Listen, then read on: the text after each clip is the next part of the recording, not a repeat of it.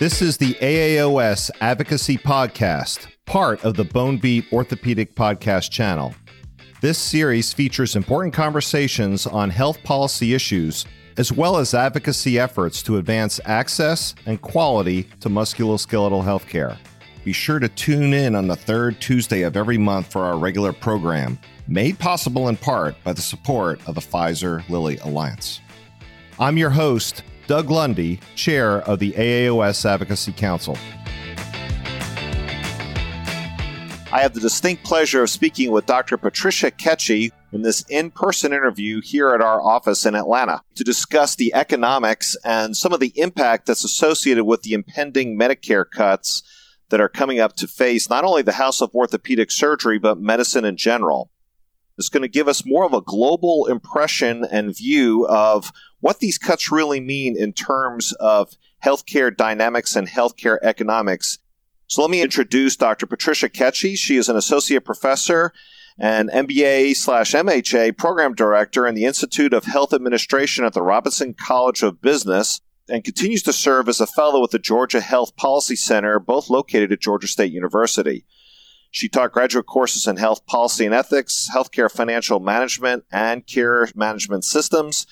And she is a health sciences researcher with a particular interest in policy and financing in the administration of public and private insurance programs. So we have clearly somebody who is an expert in these fields to discuss with us. So welcome, Dr. Ketsche, to the AOS Advocacy Podcast. My pleasure. With the impending Medicare cuts, that are coming down the pike, orthopedic surgeons have a lot of consternation and issues with that.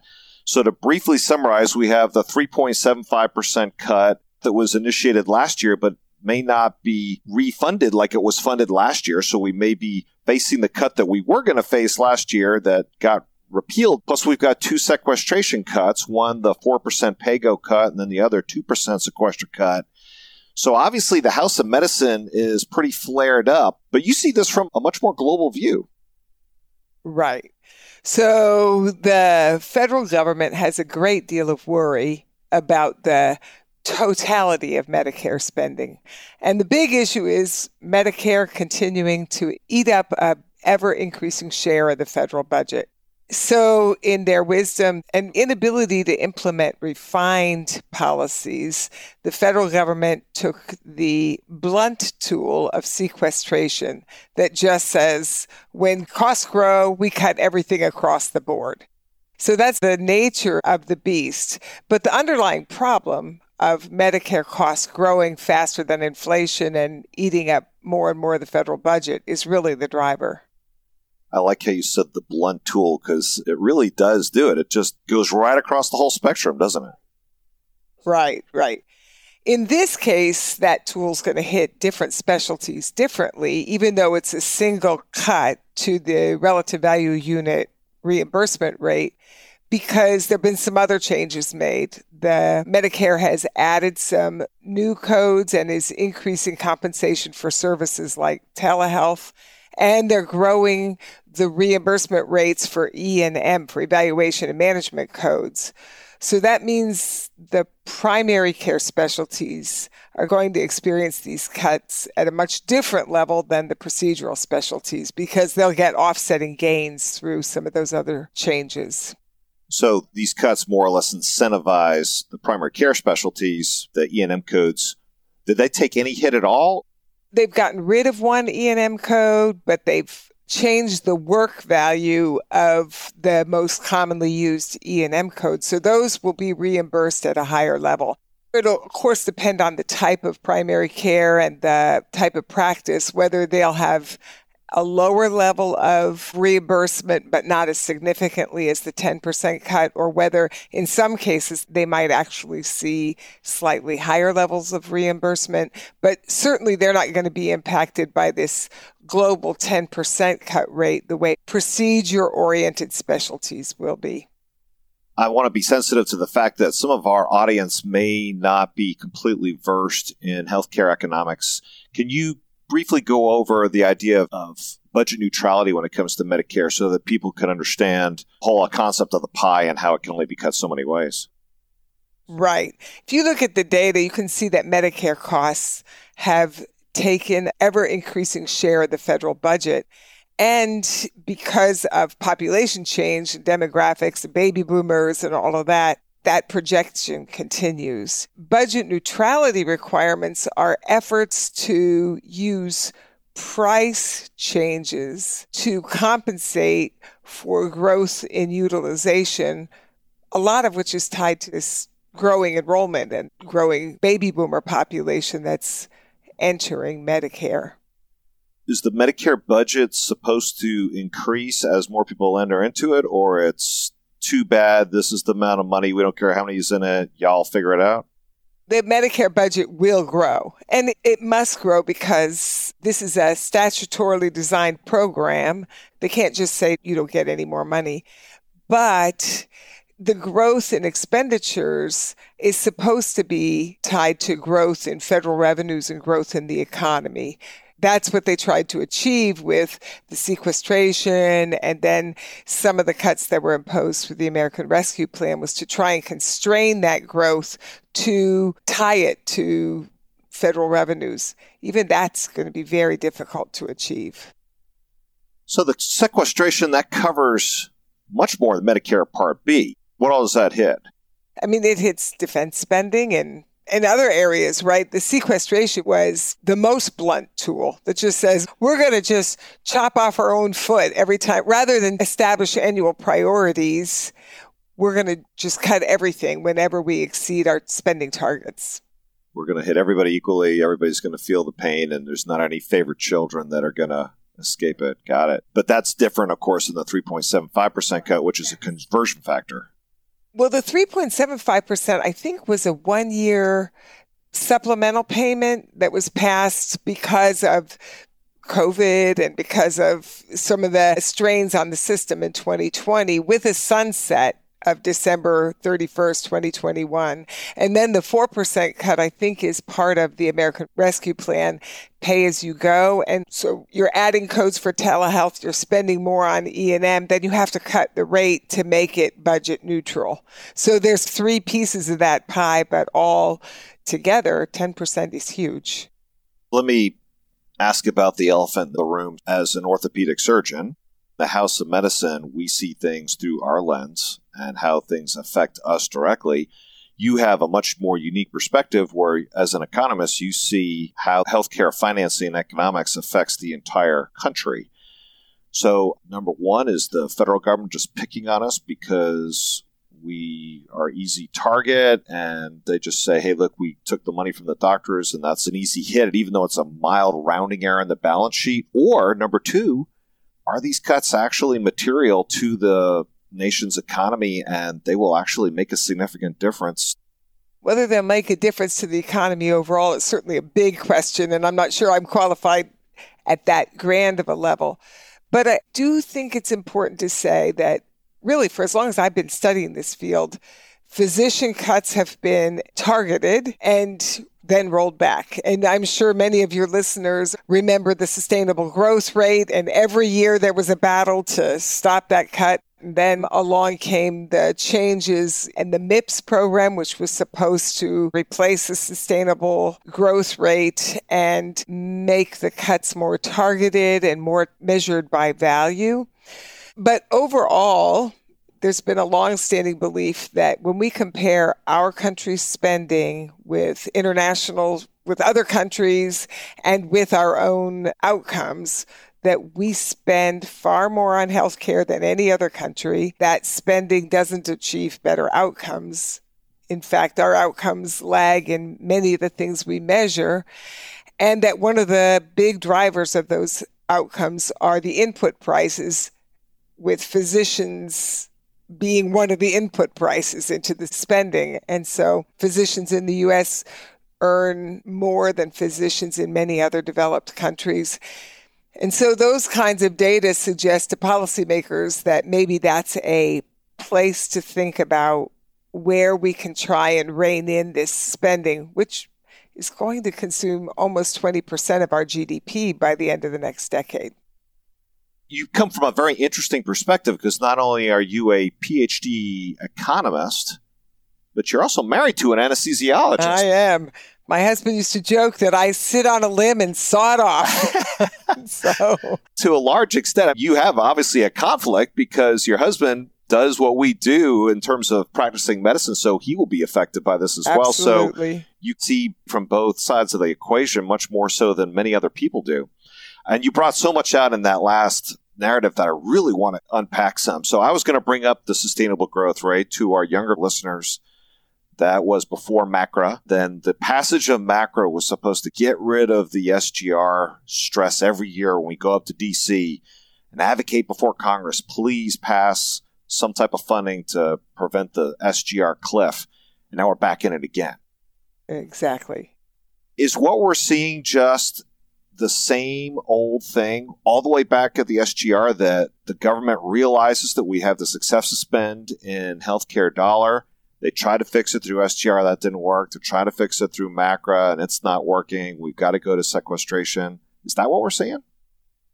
To some extent, yes. There are a lot of interrelated problems, and of course, the total spend in Medicare Part B or in the health system is never just about prices. It's about price and about quantity and about the value we're getting for the services we're buying. So I think it's important to remember that both SGR and these cuts are really only hitting the price part of that equation but price affects quantity, right? So, and I think we will certainly touch on this, but when you change dramatically the price of a service, you change the willingness of providers to supply that service.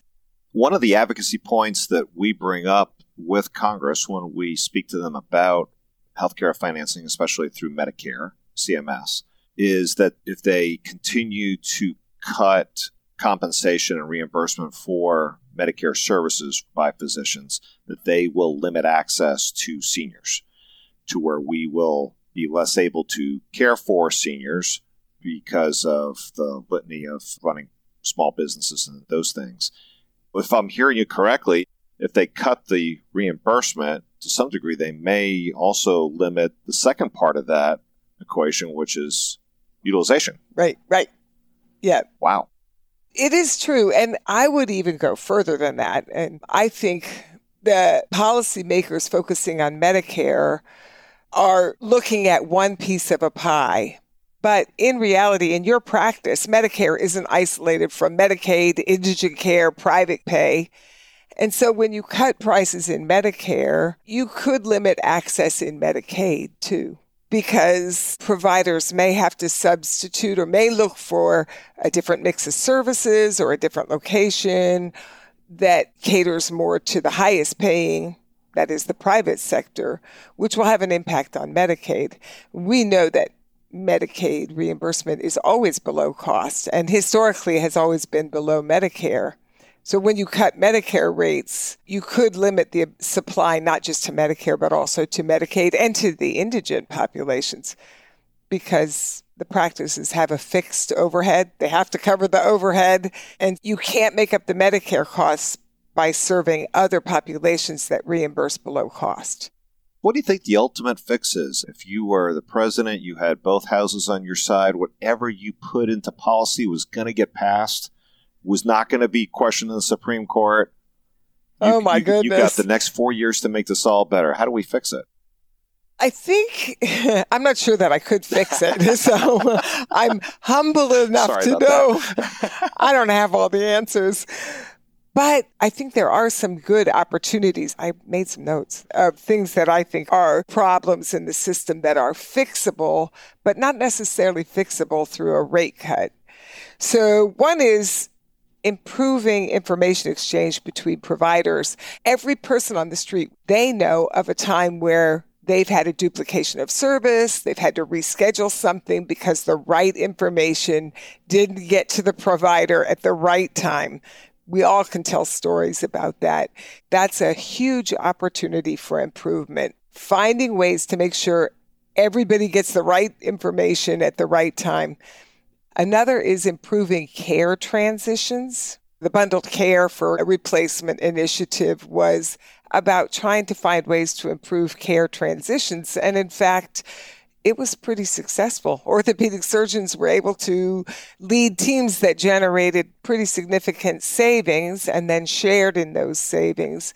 And most of that was in the care transition is finding partners that were able to manage the pre and post surgical care efficiently and effectively, making sure that it was done in the right setting, most cost effective setting. As a country, we haven't done a good job at thinking not just about what's effective, but what's cost effective. So, an example I can give is this summer, the FDA approved the new Alzheimer drug that will cost $56,000 a year for an Alzheimer patient. And they showed that it has some good effects, but only for some people. And it's not really clear which people the FDA, at least at the moment, is not charged with measuring cost effectiveness. They're only charged with approving drugs that show some effectiveness.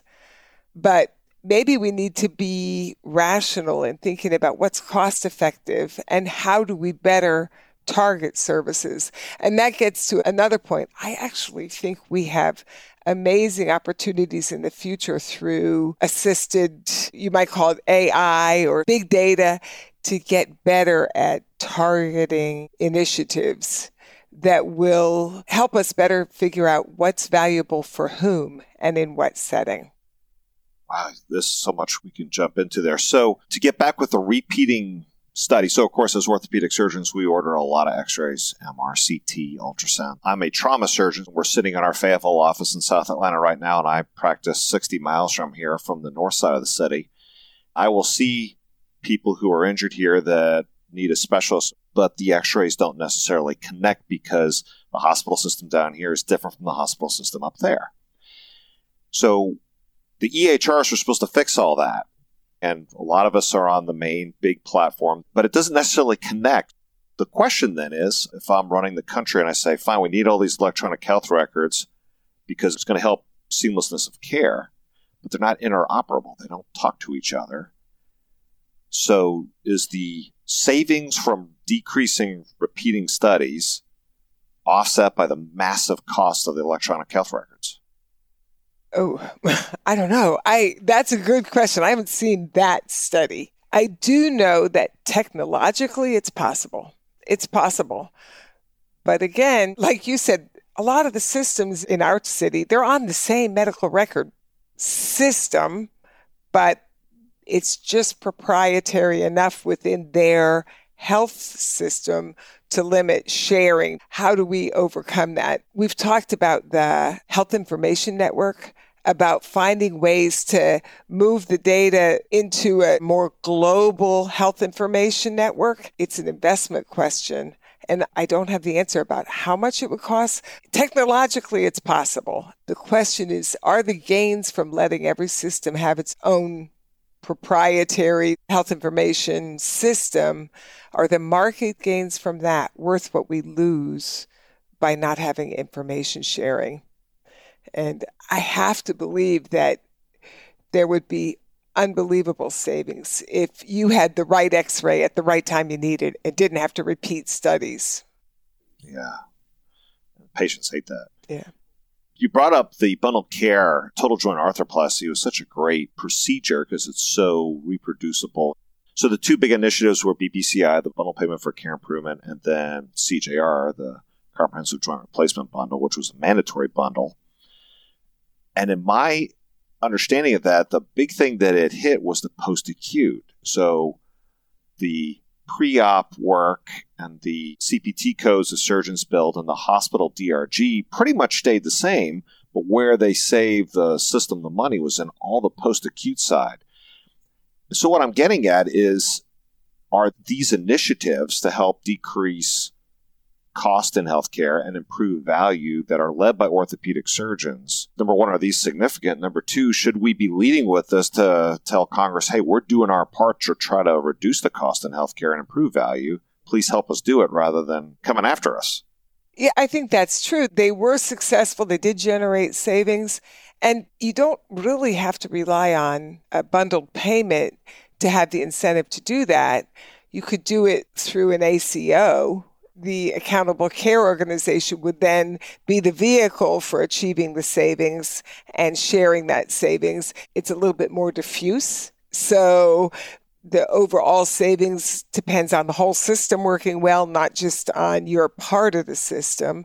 But certainly, even without a bundled payment, you've already identified and shown that by better integrating with post care, acute care, handling that transition and the handoff to the post acute care setting more effectively, you could generate pretty significant savings.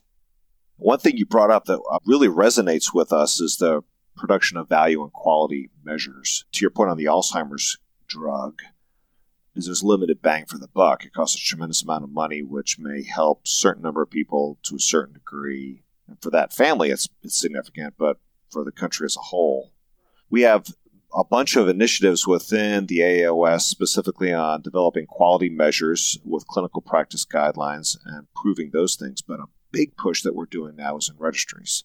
And the registries do a multitude of things by both uh, implant surveillance, making sure that the implants are performing as well as we expect them to. And then we're also trying to load in objective quality measures into there so that we can really determine best practices, find out what things really make a difference, what things we've done that don't, and trying to refine our value statement. Is this likely to be a significant impact on the healthcare economics, or is these is this once again a rounding error? No, I, I think it's significant. There was a study published just this year on the expenditures in Part B for low value services.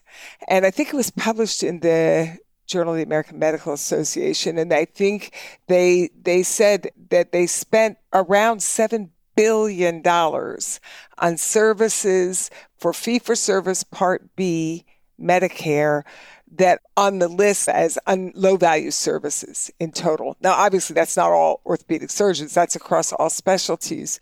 But I think it points to the problem that we already have pretty good data on services that have low value, and yet we're slow to diffuse that to the practice community. And it's really difficult to police it. And I, I think the only people who can police it are the specialists themselves. I can tell you because I worked in educating healthcare administrators.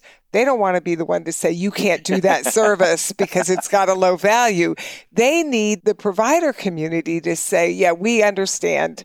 I think the orthopedic one that's on the list is x rays for low back pain, right? But if I'm running a practice, I don't want to have to go to my doctors and say, you can't order an x ray for low back pain. There are times when that is appropriate under certain conditions. It's really up to the physicians to be the police of themselves and saying, we know what's high value, what's low value, and we're going to police ourselves. COVID 19 obviously pounded the healthcare system we took significant hits. My friends in pulmonary critical care, those folks are changed forever. The psychological and other damage that these poor people took fending off that pandemic. The economic injury to the system is hard to overstate. We sit here in the Fayetteville Office of Resurgens. We're a large private practice group here in Atlanta that did relatively okay in the pandemic because we have 103 orthopedic surgeons and physiatrists and a lot of bandwidth to try to get by this. The smaller practice of orthopedic surgery got pounded. As a result of that, we are feeling a significant increase in consolidation, not just between hospital systems like we see here in Atlanta, but also hospital systems acquiring practices, both primary care and specialty medicine. With the economic effects of the pandemic, how smart a time is that for the government to be dialing back on our compensation when they may just be driving more people into consolidated practices. I think that's a really good argument. The actuaries looking at Medicare payment rates are looking metaphorically through a straw at a map, right? They're looking at one piece of a pie that's all interconnected. There's a lot of arguments that you can make as a specialty group and as proceduralists. One of the things to note is that as practices have this incentive to merge, and to consolidate into bigger and bigger health systems, they gain more market power, which affects their ability to price in the private sector. And as prices in the private sector go up, the differential between Medicare and private payments grows, which only increases the incentive to change your mix of services, to focus on services that target the under 65, the healthy, the privately insured patient, and constrain access for those payers that pay below cost. And that used to be Medicaid, now it's Medicare and Medicaid that are paying below costs. It's not like I'm saying practices will implement a hard cap, but on the margin, some practices might relocate into markets that are a little bit more profitable or place new services, new practices in a market where the payer mix is a little bit better. And over time, those things affect access. The other thing is that policymakers are relying on the Medicare beneficiary survey to say we don't have an access problem with specialists. But that survey has never been administered in a year when we've had a 10% cut because we just haven't done it up to now. Every year we've rolled back the SGR. We may have ratcheted down a little bit, but we haven't had a cliff like we're facing this year. So to rely on a historical survey of Medicare beneficiaries to say we don't have an access problem when we implement a 10% cut this coming year is a little bit questionable. Any thoughts of what you would expect would happen if the cuts did go through? I think there's sort of short run responses you can expect. I'm in my 60s, and I know on the margin, we think about every year is it time for retirement? So I would expect a 10% cut to tip some people over into retirement that might have otherwise continued to work three or four or five more years. So that's an immediate hit. I think this notion of changing your practice mix or if you're a practice that's busy and you already limit you can't see everybody who comes to your door giving priority to the higher paying patients will certainly happen in some settings or like i mentioned relocating practices over time policymakers are actually hoping that more physicians choose primary care as a specialty, which will further reduce the supply of procedure oriented specialists and further constrain access. I do want to mention one other thing, which is I haven't really heard anybody talk about it in this context, but as a nation, we've set as an explicit goal eliminating disparities in care.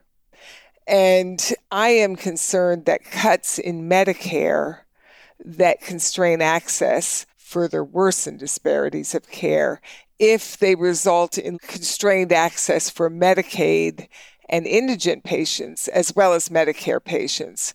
And so I think we need to really think about are there ways that we can make sure that whatever we're doing to address prices, which are high, doesn't inadvertently constrain access for people who are already experiencing disparities. That's incredibly important. And as an academy and an association, we target disparity issues and try to address these. And to your point, that would only worsen the whole issue. or at least access. it has the potential to do so. And so maybe there's some offsetting things that can be done. Are there ways to offset Medicare cuts with Medicaid payment policy that might make sure that other populations don't bear the brunt or aren't adversely impacted by the Medicare cuts?